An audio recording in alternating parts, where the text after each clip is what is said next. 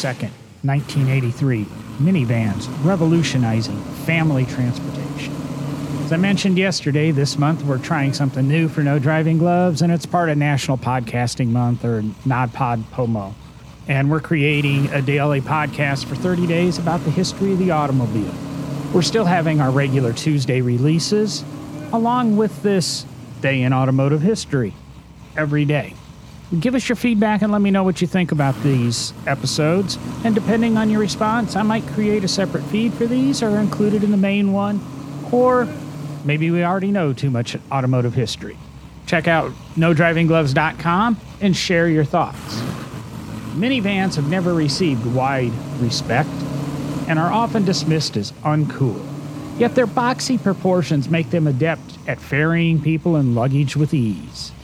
They outperform most passenger cars and even the cooler sport utility vehicle.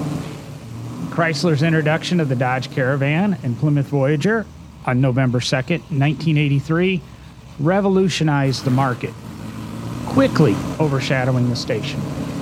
The minivan was a blend of station wagon and conventional van, small enough to fit into most garages.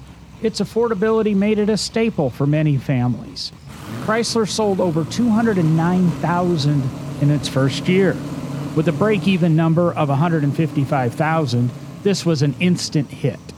Chrysler eventually peaked sales at over 600,000 per year in the late 1990s. Despite its homely pedigree, the Chrysler minivan transformed the American automotive landscape.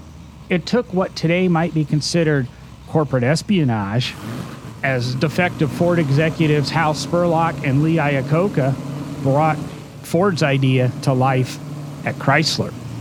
With a range of small front wheel drive platforms at their disposal, this allowed them to accelerate the plan using a variation of the unibody construction found in the K car. The minivan revolution, dubbed the Magic Wagon, combined comfort, versatility, and practicality. Its front engine, front wheel drive design created a flat floor interior with easy access through sliding doors and foldable seats. The Dodge Caravan and Plymouth Voyager debuted in 1983 as convenient alternatives to bulky full size vans. The innovations continued throughout the years with flexible seating options, towing packages, and even seating that would fold flat into a bed and a tent that attached to the side sliding door. This allowed the T 115, Chrysler's internal code for the Caravan Voyager twins, to cater to various needs. The humble minivan played a significant role in restoring Chrysler to profitability while etching itself into the memories of countless families. Millions of minivans, like a symphony of metal and rubber, found their way into eager hands of consumers.